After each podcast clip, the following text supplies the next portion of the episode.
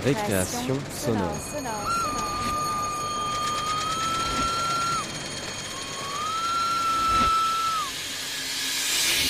Sur Radio Campus Paris Paris. Bonsoir. Récréation sonore reçoit ce soir Raphaël Cordray, directeur artistique de l'association Microphone. Créé en 2006 à Lyon et fondé sur le développement de la création sonore, Microphone a pour objectif de porter la parole des témoins de notre temps. Guitariste et musicien électroacoustique, Raphaël Cordray rencontre femmes et hommes, recueille leurs paroles et capture l'image sonore de leur quotidien. Le résultat, ce sont des sujets qui mêlent récit et composition à base d'instruments traditionnels et d'éléments électroniques. Comme dans Le Voyageur perdu revient à la source, le documentaire qu'on écoute ce soir et qui s'intéresse à l'histoire de l'immigration vietnamienne et au récit des Vietnamiens vivant dans le département de l'Isère. Bonsoir Raphaël. Bonsoir François.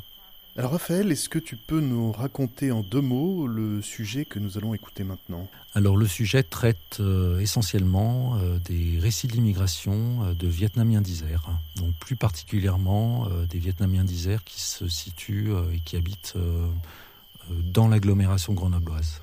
Comment en es-tu venu à t'intéresser à cette communauté? Euh, dont l'importance, euh, je pense, est assez insoupçonnée au niveau national.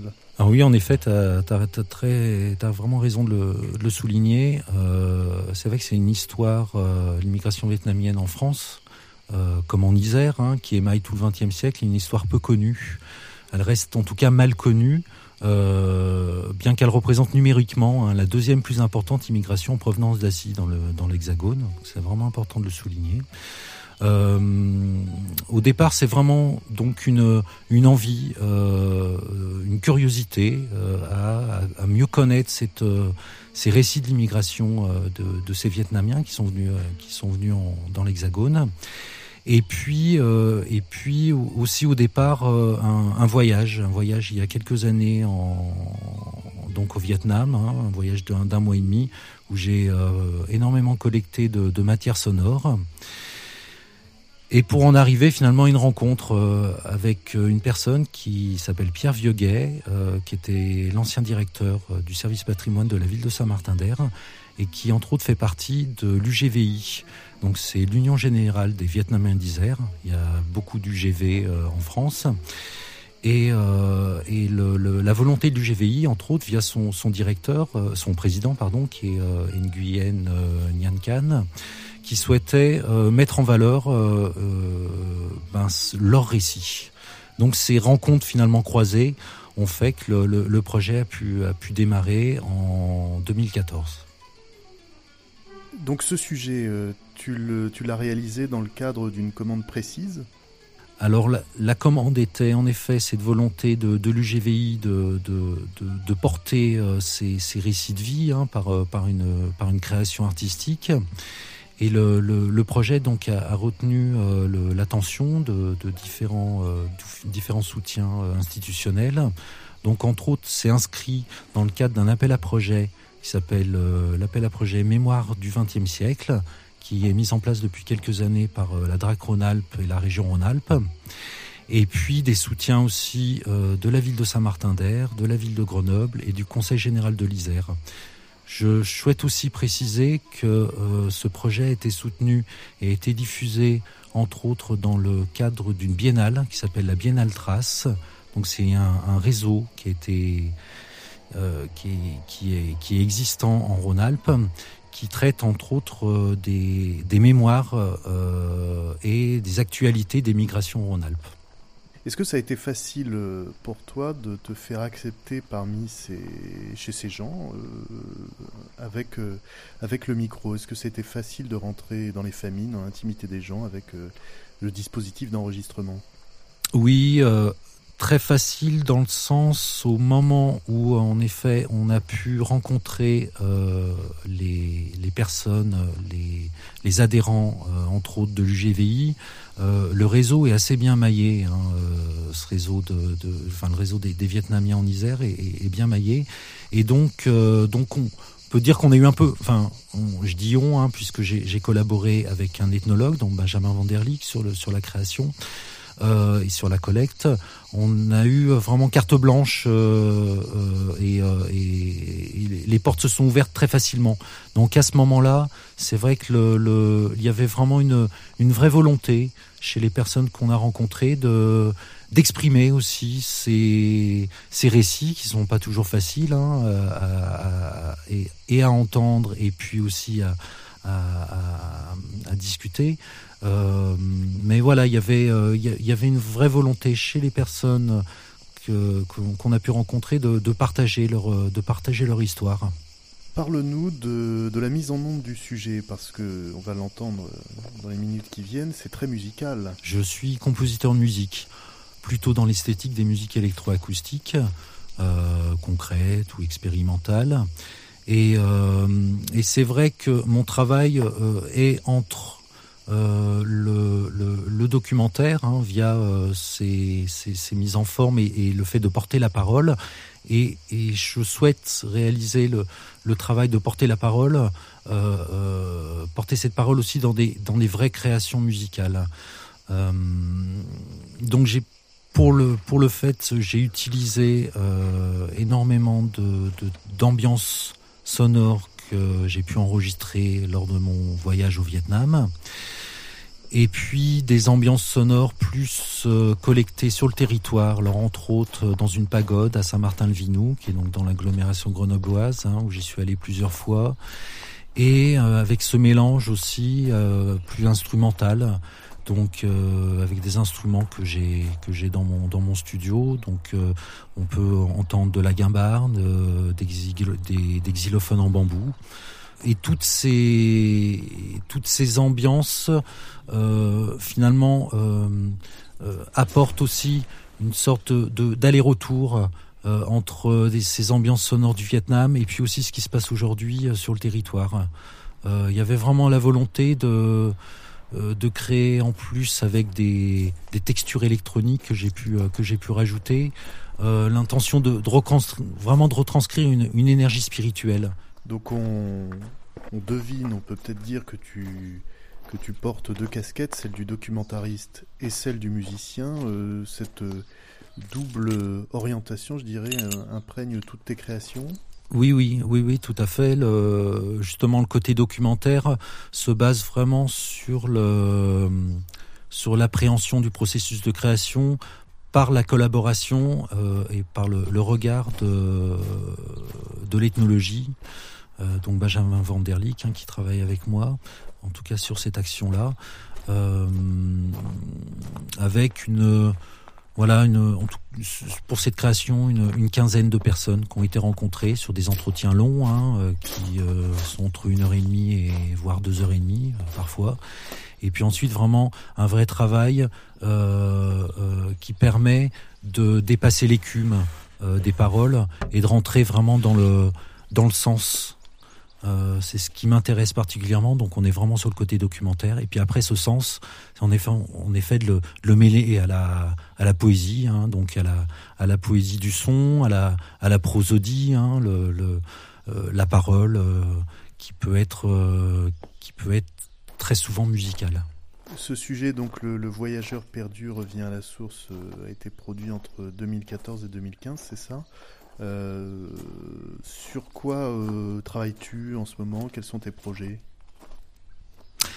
Alors en ce moment, euh, différents projets qui sont d'actualité ou qui sont en train de se mettre en place. Entre autres, je vais réaliser durant deux années une une résidence. Donc je suis un artiste en résidence sur un territoire qui est un territoire à l'ouest lyonnais le territoire de Saint-Laurent-de-Chamousset, donc c'est dans les monts du Lyonnais.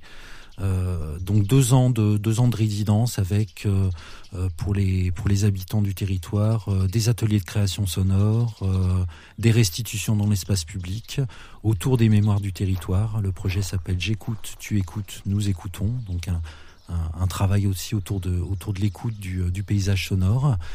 Et puis des interventions aussi en, en milieu scolaire, avec des lycéens et des, des plus petits. Donc ça, c'est d'autres projets aussi. Donc il y a aussi cette volonté de, de transmission de cette, de cette esthétique musicale qui est l'esthétique de la musique électroacoustique qui est une musique euh, qui est aussi euh, empreinte de liberté, mais euh, parfois peu connue pour des, pour, pour des plus jeunes publics. Eh bien, merci beaucoup, Raphaël, et puis à très bientôt.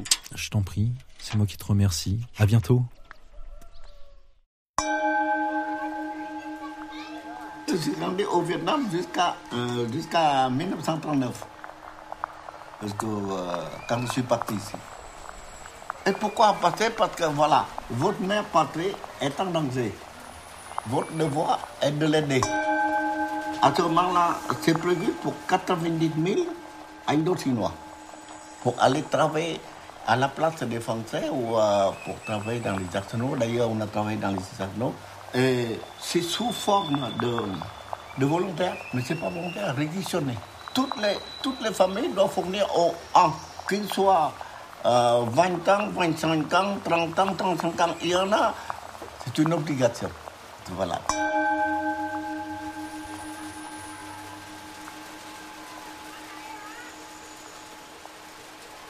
Euh, D'abord, on n'a pas travaillé là-bas. On a travaillé à Marseille, à, Lyon. On a travaillé dans l'arsenal de à Vénissieux, quelque chose comme ça. On met le phosphore, je crois, dans les obus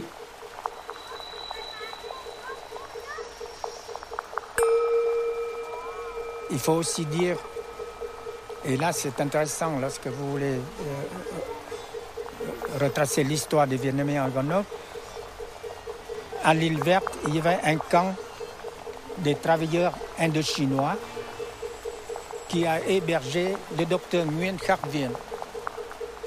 Il était connu, c'est un patriote de, de réputation. Euh, c'est l'âme des patriotes vietnamiens de Grenoble.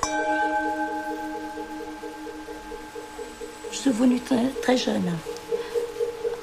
Je, suis venue en France en 53. Ça fait 60 ans, non? 60 ans. À, cette époque-là, c'est l'insécurité totale. On vient bien beaucoup d'insécurité. J'étais à, j'étais à l'internat. Je faisais mes études. Il y a des enfants qui sont envoyés ou des qui sont allés en France pour faire des études. Bon, une partie reste.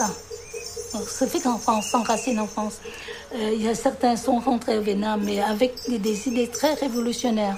Euh, en 54, là, il y en a une, la troisième vague, c'était des étudiants comme nous qui sont envoyés en France pour, pour faire des études, mais beaucoup sont restés en France. Je suis en France depuis 49, euh, ça fait 65 ans. Mon papa était à la banque de l'Indochine. Il était euh, directeur du personnel de la banque d'Indochine à l'époque. Nous sommes six dans la famille. Mes parents ont envoyé les trois garçons en France. C'est un sacrifice, c'est un investissement. Euh, euh, mes parents ont été très sages, ils n'avaient pas les moyens, ils ont investi non pas dans l'immobilier, dans les pierres, mais dans, dans les études.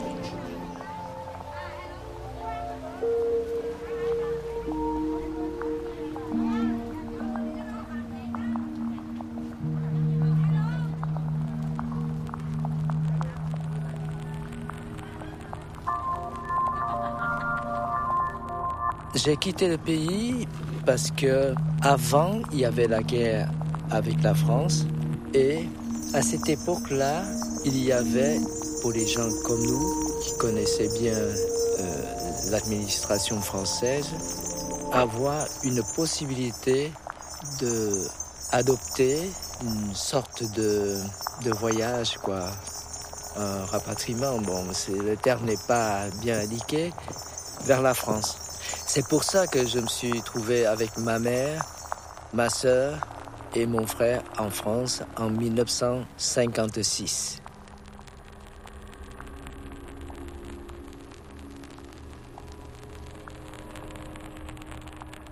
En 54, après 54, après euh, la France les rapatrie en, en France, puisque euh, le Vietnam n'a pas voulu prendre en charge ces gens-là. Alors la France est obligée de les prendre en charge. C'est comme les acquis, ils sont rentrés en France comme un paquet dans, dans, dans des camps aussi.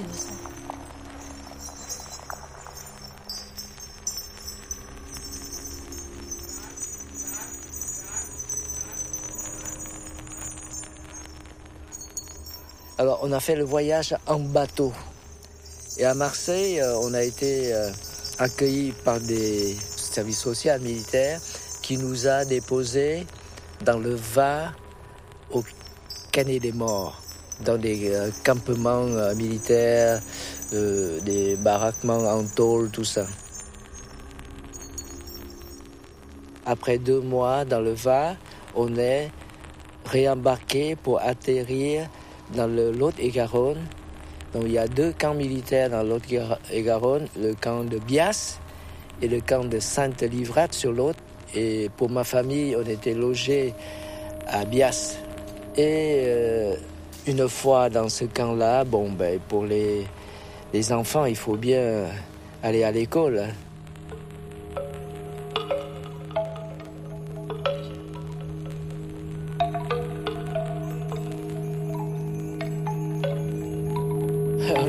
rien du tout. On avait les mains vides. On n'avait rien du tout. Je ne pouvais pas faire les, études si je n'avais pas de bourse. J'ai pu obtenir une bourse, sinon ben, je serais euh, ouvrier ou je ne sais pas quoi, comme commerçant ou j'en sais rien. Quoi.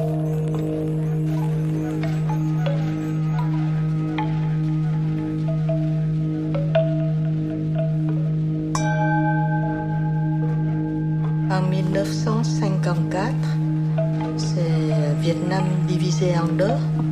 Et nous, on est parti pour rejoindre notre père qui était au sud.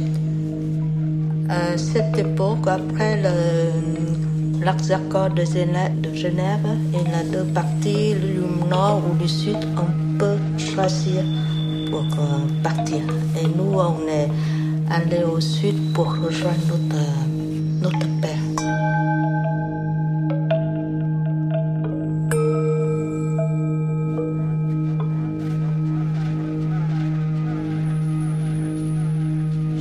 J'ai continué les études à Finlande, c'est au sud, et après c'est à Saigon.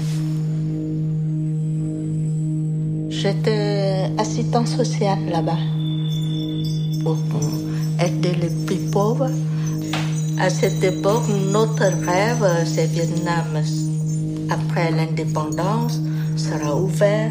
On pourrait contribuer dans la tâche de reconstruction, surtout la région montagnarde minorité que je connaissais un peu.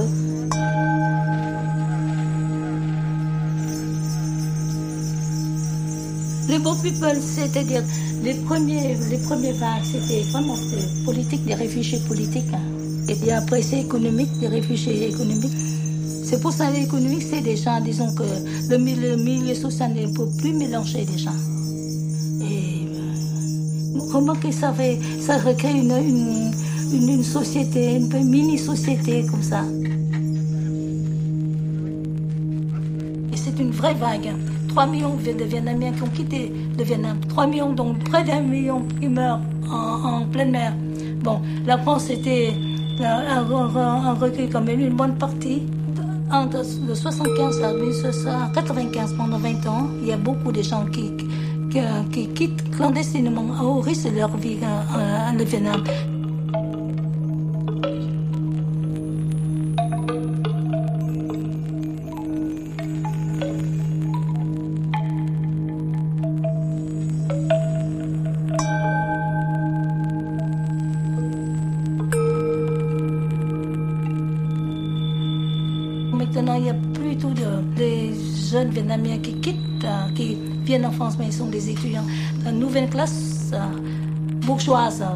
Maintenant, envoie leurs enfants à l'extérieur pour faire des études. Si, non, non, mais c'est une autre vague. Des étudiants qui viennent pour faire des études, bien voilà, le, le cycle recommence.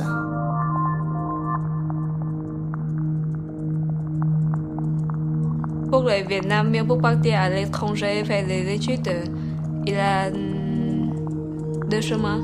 soit on a le bourse de, le gouvernement vietnamien, soit le bourse de, d'un, d'un gouvernement étranger. Ou le deuxième chemin, c'est que les familles de ces enfants, ils, sont riches. Il y a de l'argent pour, pour, financer le, les études. Mais sinon, on reste toujours au Vietnam.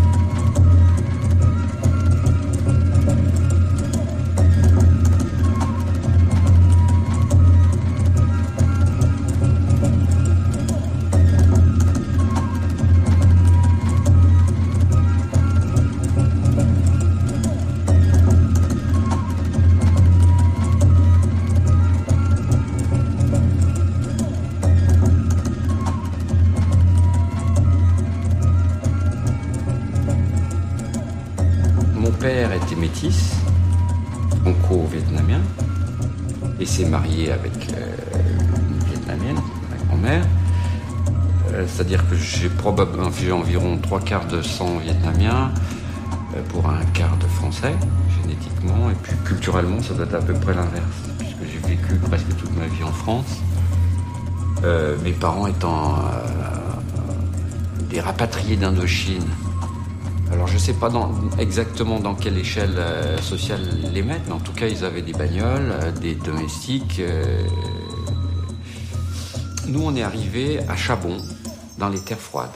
Mes frères et sœurs, on est tous arrivés avec mes, parents. Tout ce, noyau familial s'est déplacé ensemble. Mais par contre, les autres sœurs de mon père, chacun s'est débrouillé à sa manière. Donc je les ai connus plus tard, euh, au cours de vacances. Mes parents euh, nous amenaient euh, leur rendre visite, eux ils allaient leur, les, retrouver. Donc là où ils habitaient, alors en, Dordogne, à Marseille, à, Saint-Livrade-sur-Lot, où j'ai vu ma grand-mère et une, de mes tantes qui vivaient là-bas.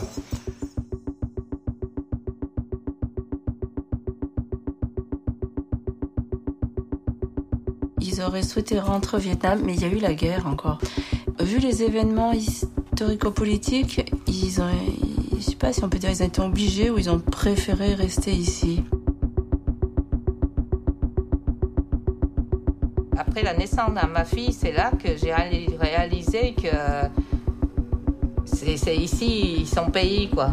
Et elle n'a pas, pas de souvenirs ou elle n'a rien du tout. Je ne sais pas, ça m'a fait complètement changer la mentalité. Et en 2002 aussi, j'étais rentrée au Vietnam, j'ai aperçu que je devenais un vrai Français. J'ai plus habitué où les gens au Vietnam, ils sont tous partis euh, partout. Je, retrouvais plus la même chose et, et moi, j'ai plus la culture comme les Vietnamiennes sur place, quoi j'ai complètement euh, réintégré ou adapté avec les Français et j'ai aperçu que j'avais changé.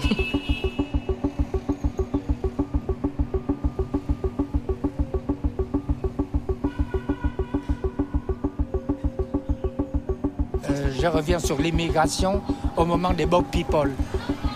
La pagode accueille beaucoup de familles en détresse qui venaient du Vietnam.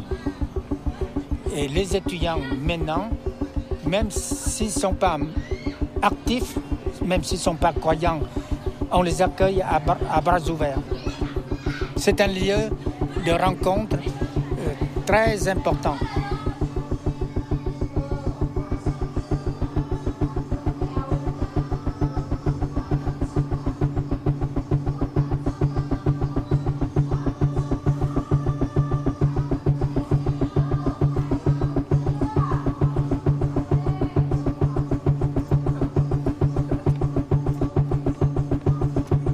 Rendu compte quand même que c'est un événement important, bien que Dien Bien Phu était aussi un événement international bien connu. Mais quand on a vu qu'un pays comme les États-Unis a perdu la guerre, et les images de, des soldats américains euh, qui se sont sauvés avec les hélicoptères, tout ça, de, de Saigon, tout ça, on était quand même très euh, surpris, quoi. Euh, la vie des, des, des people, c'est dramatique.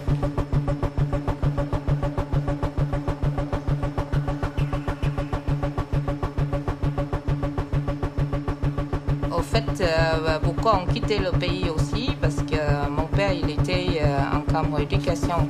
Je vais dire, avant l'année 75, il était euh, directeur de travaux publics. Et euh, on l'a enfermé dans les camps d'éducation pendant deux ans. Ça fait qu'on obligé de quitter le pays parce qu'il ne peut pas continuer à vivre avec les communistes.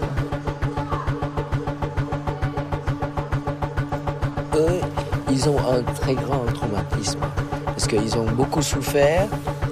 Quand ils sont en France, ils sont aussi parqués dans les, les centres d'hébergement, un peu à gauche et à droite. Et avant d'atterrir en France, étaient soit à Singapour, à Bangkok.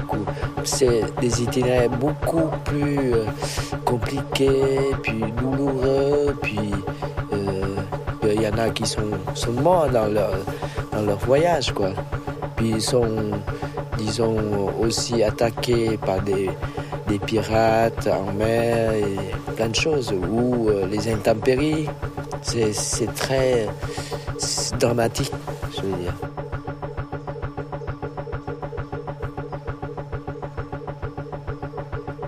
Euh, la famille, j'ai mon frère, et sa femme, c'est au Paris. Euh, eux, ils sont arrivés, c'est 82. C'est nous qui avons fait des papiers pour réunion familiale. Ma famille s'est dispersée. Hein. C'est un qui, est parti 75 euh, aux États-Unis. Et Van, on a fait le papier pour euh, réunion familiale. Il a pu venir légalement avec sa femme.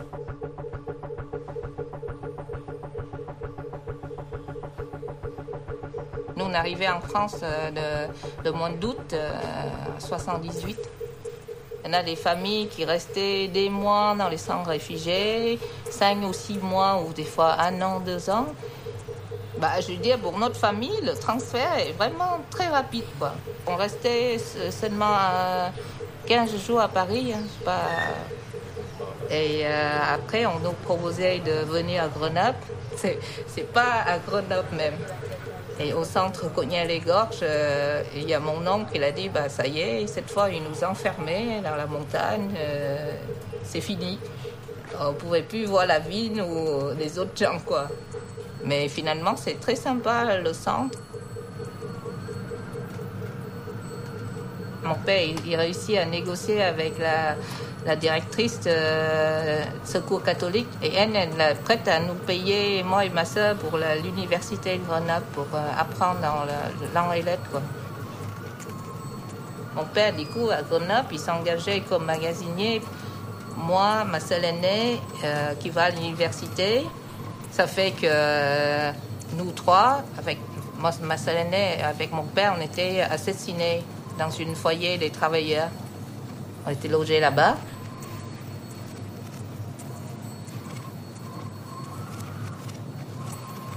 Bon, bah, nous-mêmes aussi, qui cherchaient l'appartement, et se fait un moyen pour euh, quitter le centre le plus vite possible. Bon, du coup, c'est un F4, mais on se retrouve à. Déjà, la famille, ça fait 8 personnes, et enfin 10 ou 11 personnes qui étaient logées là-bas. Ouais, bah, c'est un peu serré, mais tout le monde était content. Parce que voilà, on habite tout ensemble. Quoi. On se retrouve enfin.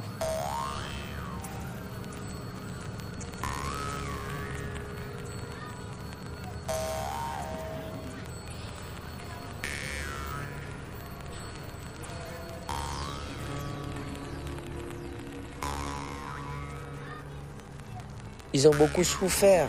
Alors, les, les étudiants, on ne peut pas dire qu'ils ont souffert ici.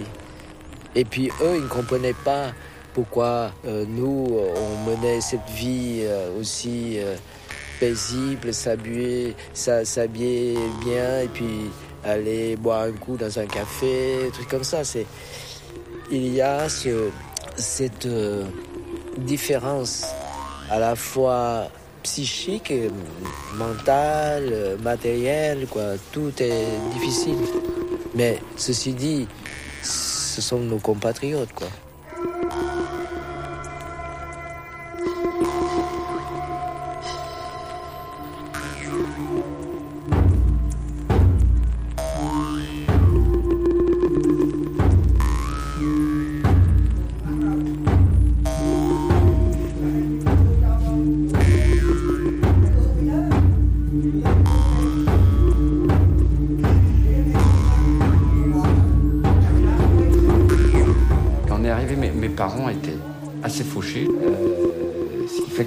C'était euh, un peu euh, raide, j'ai cru comprendre. L'État français a assuré aussi certaines choses, même si l'administration, dans le cas de Saint-Yves-sur-Lot, euh, a été déplorable. globalement, je pense que la CAF a aidé. Je pense que si on a fait des études supérieures, c'est en rapport à ça. Mes sœurs aînées et elle avait déjà pris des habitudes sur cette planète. Donc elles, ont, elles dû se réadapter à une vie scolaire ou autre, euh, beaucoup plus fortement que nous. On n'était pas scolarisés, donc on s'en foutait. Mais elles, elles, ont vécu changement de, rythme de vie. C'était sûrement un peu, plus compliqué, plus lourd de s'adapter que nous. Et donc, euh, elles ont commencé à bosser tôt. À l'époque, on pouvait bosser à 14 ans. Donc, elles sont allées bosser à l'usine du coin pour aider les parents.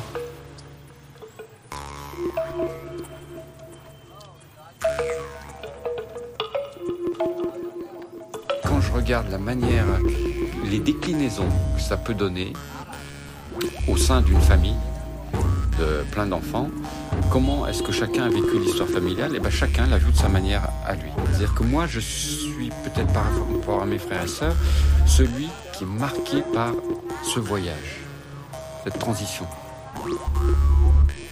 Au début, bien sûr, je, me suis dit vietnamien parce que quand je suis arrivé en France, j'ai eu aussi euh, ce, problème d'intégration. Hein.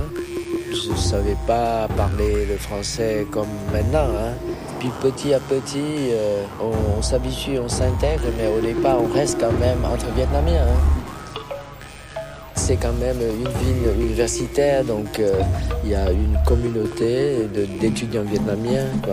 Déjà à cette époque-là, c'est pas aussi grand que maintenant, aussi nombreux que maintenant. Mais euh, on était un groupe à se voir régulièrement, à manger ensemble, tout ça ils sont euh, à peu près comme moi, c'est-à-dire qu'ils viennent euh, souvent, euh, on, faisait que des études scientifiques, quoi. Il y a très peu littéraire.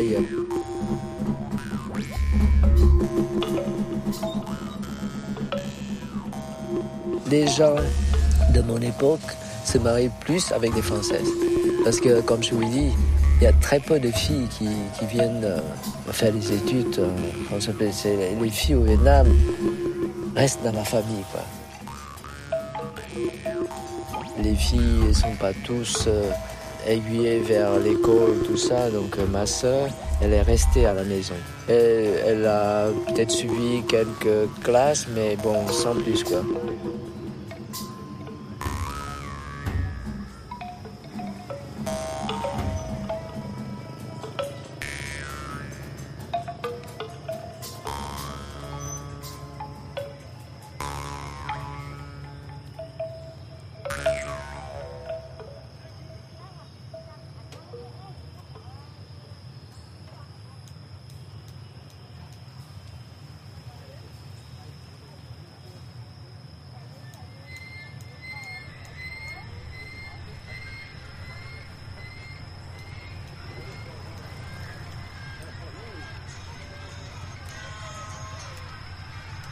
Mes parents, arrivant en France à la fin de la guerre d'Indochine, dans les circonstances qu'on peut imaginer, c'est la fin de la guerre, un peuple qui obtient son indépendance, une famille euh, mixte, ça veut dire on n'y retournera pas. C'est pas la peine de regarder dans les rétroviseurs, il n'y a rien à voir.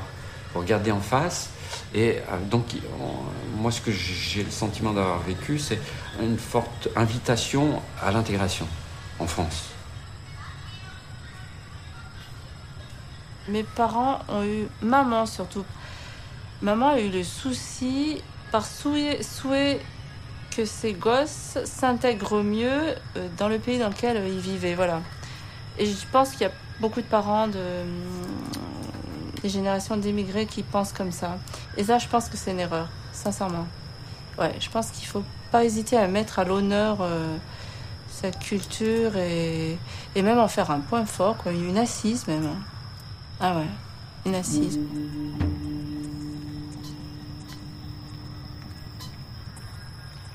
Moi, mon père s'est habitué euh, à une autre mentalité. C'est-à-dire qu'il il était complètement intégré dans la culture française parce qu'il a toujours appelé la France la mère patrie. Il a toujours voulu qu'on soit les premiers à l'école. Il a toujours voulu que l'on fasse euh, pas de bruit, pas d'exclande, quoi que ce soit, pour, passer comme ça, euh, gentiment, au, milieu des Européens. Et moi, je me souviens que des, des hommes et des femmes de la, de la génération de mon père lui reprochant de ne pas nous avoir appris. Il était atypique. Il a toujours dit le vietnamien c'est une langue morte. Donc c'était une façon de couper vraiment ses origines. Je ne sais pas comment on dit un arbre, le soleil. Je trouve ça dommage parce que j'ai perdu une langue.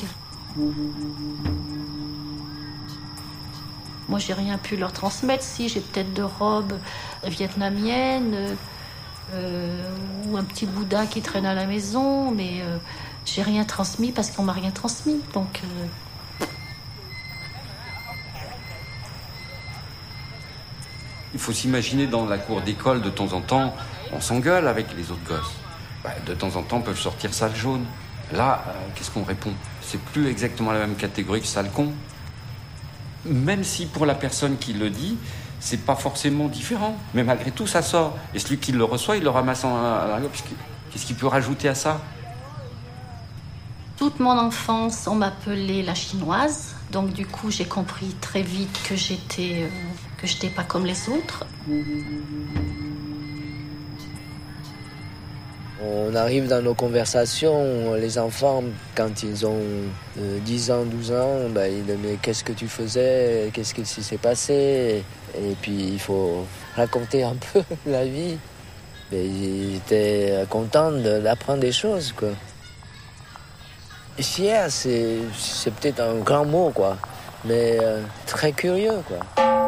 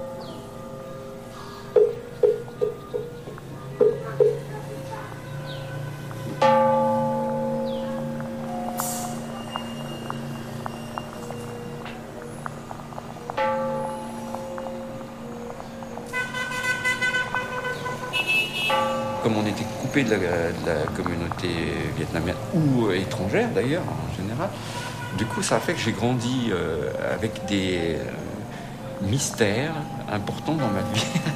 Par exemple, elle nous douchait, elle nous mettait dans une cuvette en métal et elle nous versait de la flotte sur, euh, sur la tête et nous gueulait. Et j'ai revu ça au Vietnam en 98 quand j'y suis allé. Ouais, comment les, les, mamans douchent leurs enfants. Mais en fait, c'était pas spécialement des lubies, c'était les habitudes locales, enfin importées. nous,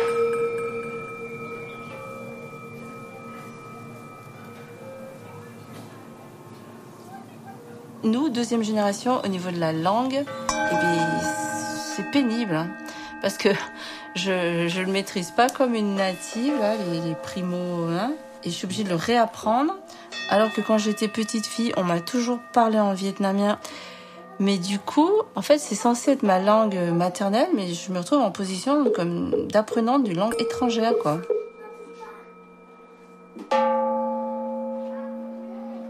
L'occasion de euh, Nouvel An, euh, on organise des fêtes sur le campus. La fête de Nouvel An chez nous, c'est dans la famille. Mais ici, comme euh, on est loin, au Vietnam, on est loin de la famille, on organise une fête pour ras- rassembler tous les étudiants vietnamiens pour que le Vietnam ne, ne manque pas et pour que, um, goûter des plats vietnamiens que depuis longtemps que on on peut pas manger.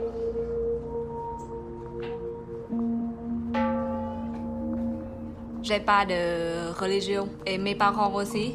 Mais la plupart des Vietnamiens, si euh, ils suivent euh, une religion, c'est le, le Bouddha, Bouddha bouddhisme. Et ici, euh, à Grenoble, il a une pagode. Par exemple, euh, le week-end ou les fêtes de Nouvel An, fêtes, des fêtes typiques vietnamiennes. Les étudiants vietnamiens peuvent aller là-bas.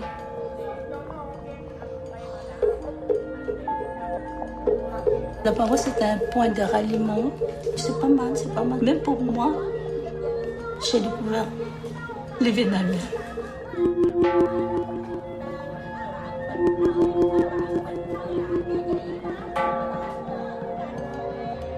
J'applique depuis longtemps les principes fondamentaux du Confucius, du confucianisme, Bouddha en quelque sorte, derrière.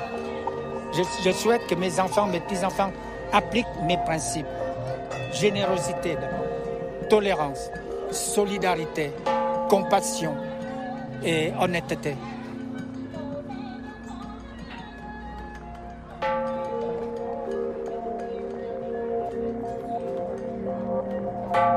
Nous sommes toujours plus ou moins imprégnés du bouddhisme. Quand on arrive à, un, certain âge, on a toujours une remise en, question. Que faut-il faire pour trouver une certaine tranquillité, une certaine calme? On cherche le moyen. Le moyen pour moi, c'est pour le, bouddhisme qui qui m'aide à retrouver une certaine stabilité, une certaine euh, prise de soi-même.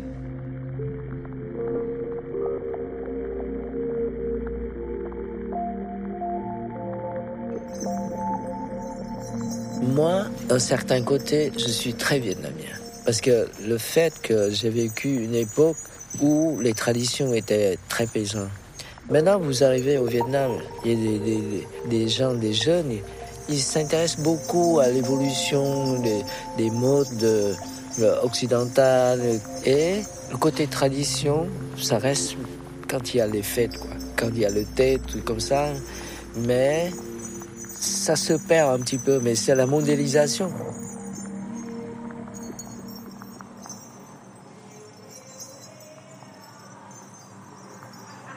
Le Vietnam reste quand même euh, ancré dans les traditions, mais ce n'est pas la même façon de fêter comme avant. Quand vous voyez maintenant, à la fête du thé au campus, euh, les filles qui, qui jouent la batterie, il n'y a rien de vietnamien là-dedans.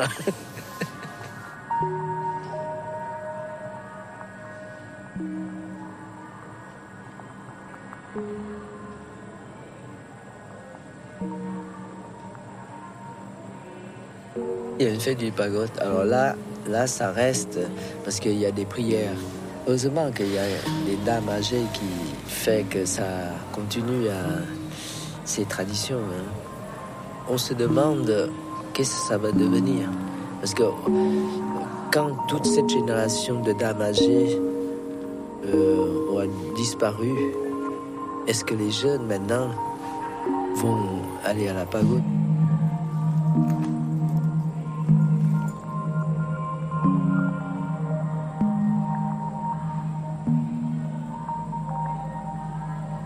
Finalement, tout ce qui reste, c'est l'alimentation. l'alimentation, les plats, tout ça.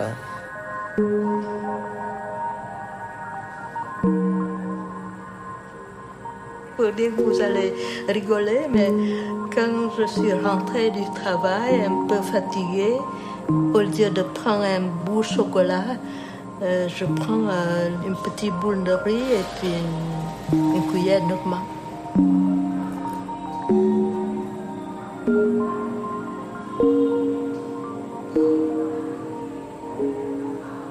culture vietnamienne, je me sens toujours vietnamienne. Et il y a des choses, je- j'essaie de transmettre un peu euh, aux enfants. C'est déjà par alimentation, la nourriture.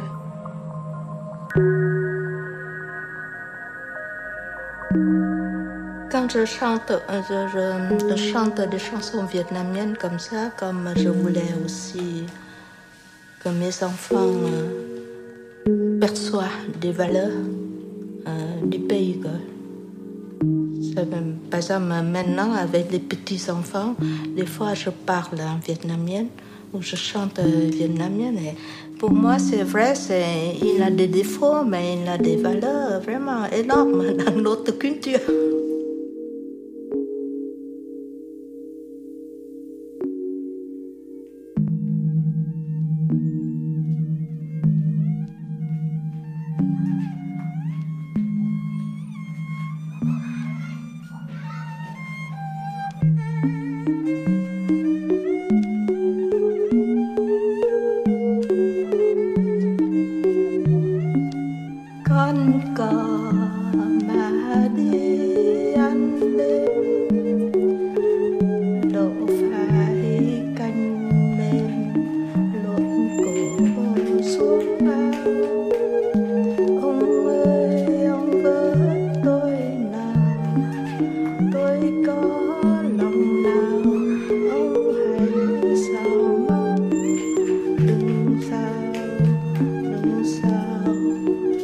Sao thì sao nước trong đừng sao nước lòng.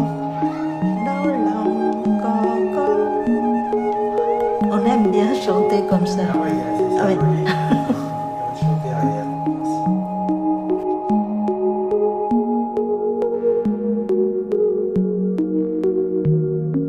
Quand j'entends le mot Vietnam, qu'est-ce qui peut venir parmi les premières choses? Bah, Pendant longtemps, c'était la,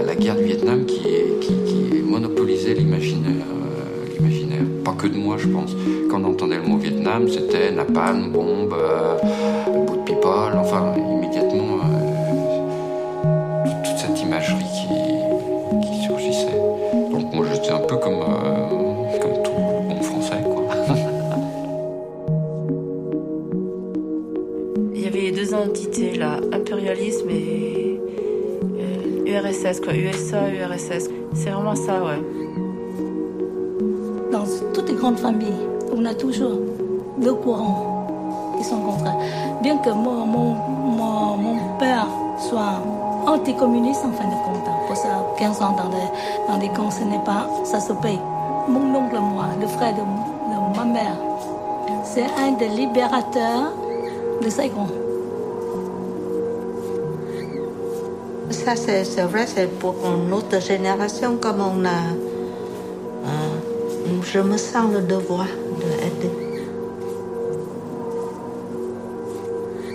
Avant l'année 90, chaque mois, euh, ma, mère et moi aussi, on a envoyé au moins euh, 2000 francs euh, par mois pour qu'ils puissent survivre parce que la famille est grande.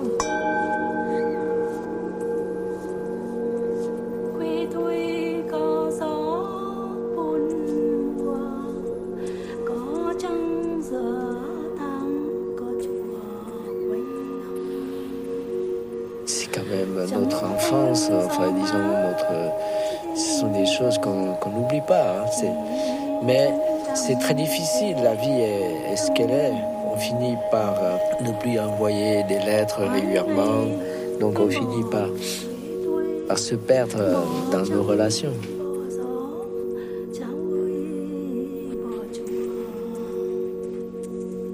J'ai apporté beaucoup, beaucoup de choses à mon pays, que ce soit avant, que ce soit une fois réunifié. J'ai envoyé du matériel, j'ai envoyé des professeurs. On a envoyé des centaines de professeurs français au Vietnam et des milliers de Vietnamiens sont arrivés à Grenoble faire des études dans toutes les universités, en particulier à l'Institut Polytechnique.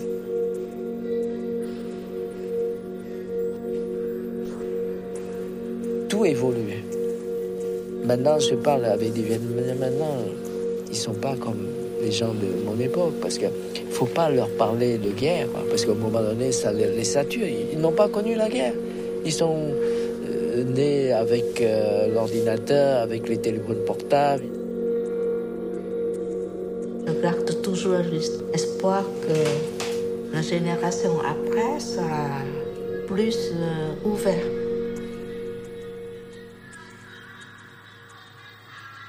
je pense plus en français. Mais maintenant, tout ce qui est sentimental, ça reste un côté vietnamien aussi. Ouais. C'est-à-dire qu'on est plus sur la tendresse, on est plus sur cette sensibilité, euh, délicatesse, un truc, euh, euh, voilà. Comme ma mère aime bien faire la poésie, je sais faire des vers en vietnamien. Même je sais très bien déclamer des, des, des poésies vietnamiennes. Et j'étais assez bonne. Con cò cò bay la la bay la bay qua qua đồi núi bay về xanh voilà con tu tu t'envoles et traverser les montagnes et tu reviens au, au champ. Pour moi, c'est comme un voyageur perdu et tu reviens à la source. Au quatrième top, il sera temps d'écouter le journal de la création sonore.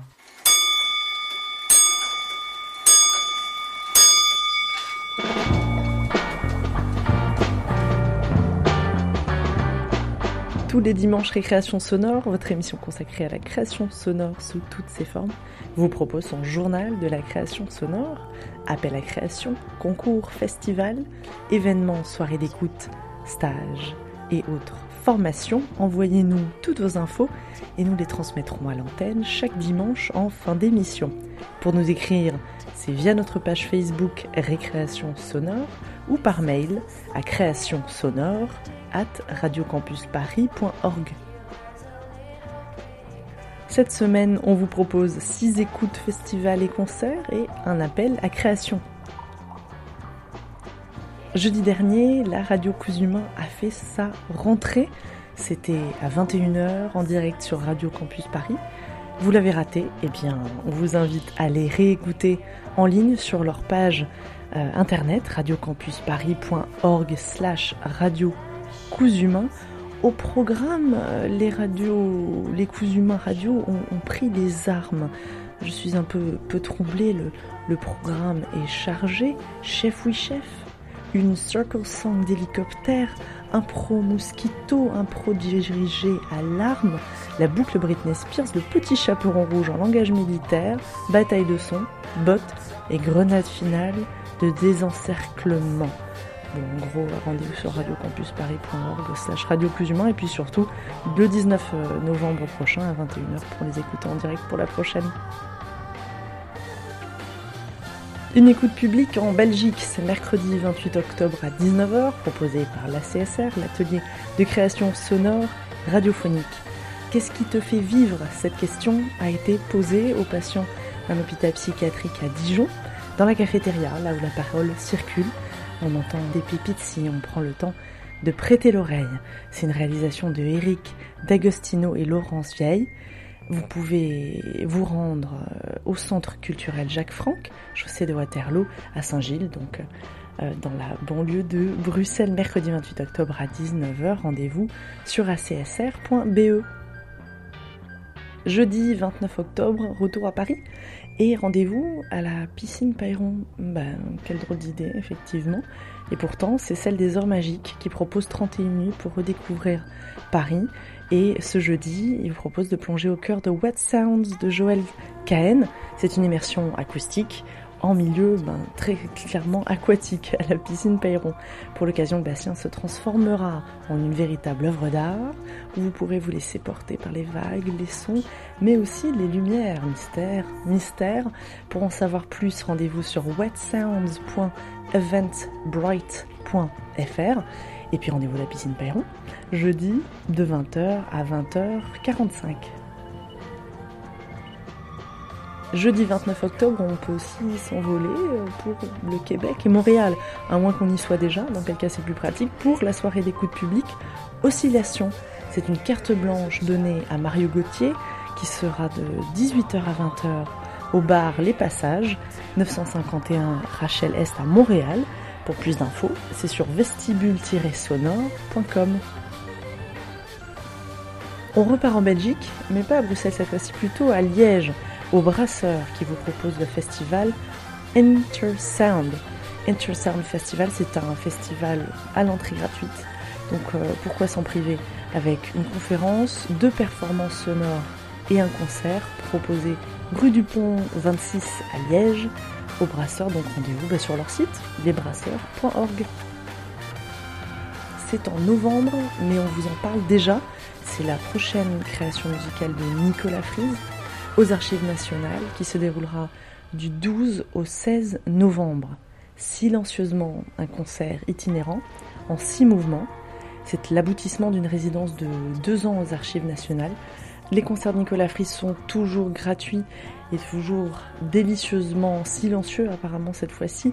Donc les réservations, on, on, vous invite à les faire dès maintenant au 01 48 20 12-5 ans pour vous rendre à un de ces six concerts qui se dérouleront du 12 au 16 novembre aux Archives nationales de Perfit sur Seine, métro Saint-Denis Université, nicolasfrise.com. Et pour terminer, un appel à création dont on vous a parlé la semaine dernière, il est encore temps de participer. La date limite, c'est le 1er novembre pour le prix SACD de la fiction radio d'humour, dans le cadre du 13e Festival de la radio et de l'écoute longueur d'onde à Brest en février prochain la Société des auteurs et compositeurs dramatiques a voulu récompenser par un prix les auteurs de fiction radiophonique relevant d'un genre à la fois très présent sur les, ondes, mais paradoxalement très peu reconnu dans la diversité de ses formes d'écriture. C'est, c'est, c'est, c'est l'humour. Voilà. Alors, si vous êtes euh, tenté de participer à cet appel à, à création, rendez-vous sur longueur-honte.fr. C'est la fin du journal de la création sonore. Il a été préparé et présenté par Joyce Conroyac-Touche et enregistré en direct de Dublin toujours. Merci au site saintone.fr et à l'équipe de récréation sonore et puis à dimanche prochain.